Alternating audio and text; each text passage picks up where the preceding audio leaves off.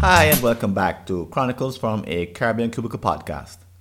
This is Francis Wade, and here's an article I wrote for the Jamaica Gleaner. It's entitled Why You Need an After McKinsey Retreat. If your company is using an outside strategy consulting firm like McKinsey, what is the best step to take after they leave? If their expensive advice is so useful, why might you still require another planning meeting?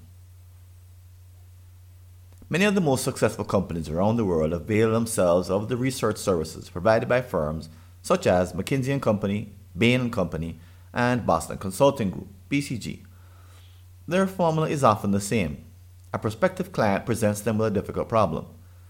To find solutions, they assemble a team of bright MBAs who tackle the issue in an intense 3 to 4 month sprint. Working long nights and weekends, they delve into their database of past projects and proprietary data, relying on the stellar advice of their global network of experts. Compared to the internal resources of the typical client, they have an unmatched ability to bring a fire hose of assistance to a threatening blaze. However, don't believe for a second that they are providing a complete solution to your troubles. Instead, their final presentation is actually just the start. Here's why.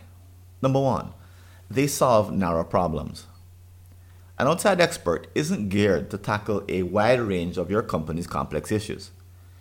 They agree to focus on a sharp, well defined scope, a tight problem definition that is clear to both sides. Given their brief tenure, they define problems that can actually be solved in a short time frame. Initially, it may seem strange to you, their client. The consultants appear to be trying to do less, actively resisting the temptation to do more. This sometimes leads to tensions. Some look at the huge price tag, one to two million dollars US, and believe at that at that level, every issue should be resolved by their high-powered team. But that's not how it works, with good reason. As expert problem solvers, they operate a bit like surgeons. Within their narrow specialty, they're called into crisis situations to tackle your organization's issues no one else can. They represent an immediate investment of time and energy to carry out a critical intervention. As such, it's unprofitable and unwise for them to quote unquote boil the ocean. Their value lies in their ability to go deep very quickly, not to understand a great deal of complexity. That's why, when their job is done, they need to walk away. They should never usurp the responsibility for the long term health of the company. That should remain the primary job of you, the client. Likewise, the implementation of the recommendations should not be in their role. Number two, their solutions have an expiry date. An outside consultant's advice might be the best answer to a given problem, right up until the date their intervention ends.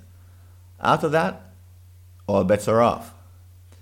Case in point, if COVID 19 has taught us anything, it's the fact that dramatic disruptions do take place. Imagine if, after receiving a consultant's report, a pandemic were to break out. The unfortunate timing could render the content meaningless. This is why it's critical for clients to act on specific advice immediately, never allowing it to languish. Does this mean that they should rush to implement the suggestions without question?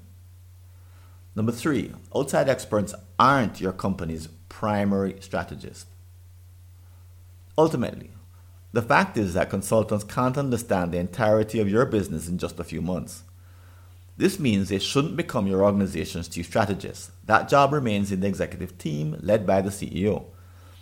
Whether their recommendations confirm, deny, or augment prior wisdom, your senior managers should consciously incorporate them into their thinking. But there's a caveat. Not every recommendation they made is worth pursuing. Why? They simply cannot take into account all the factors necessary to lead your business into the future. As such, the chances of their report being completely correct are low, especially in the areas in which they tend to be weak cultural differences, human resources, and change management. While their technical analysis might be on point, it won't be perfect. Turning their findings into something valuable requires some hard additional work, regardless of the price tag paid. Your team's combined wisdom is needed to treat the expert advice as only a single input among many, an element of the organization's strategic management, but never a replacement. The final decisions remain in the hands of your executives. They must now plan a complete strategy, short and long term, that builds on the report. The first post McKinsey meeting is therefore just the start of a new planning cycle, albeit one that has the advantage of some fresh insights. Thanks for listening. Do you have an unsolved problem in your Caribbean company related to strategy, productivity, engagement, or business process improvement? Just visit a searchable listing of all my prior articles and you may be able to help yourself to a fresh line of thinking. Go to blog.fwconsulting.com or see the show notes.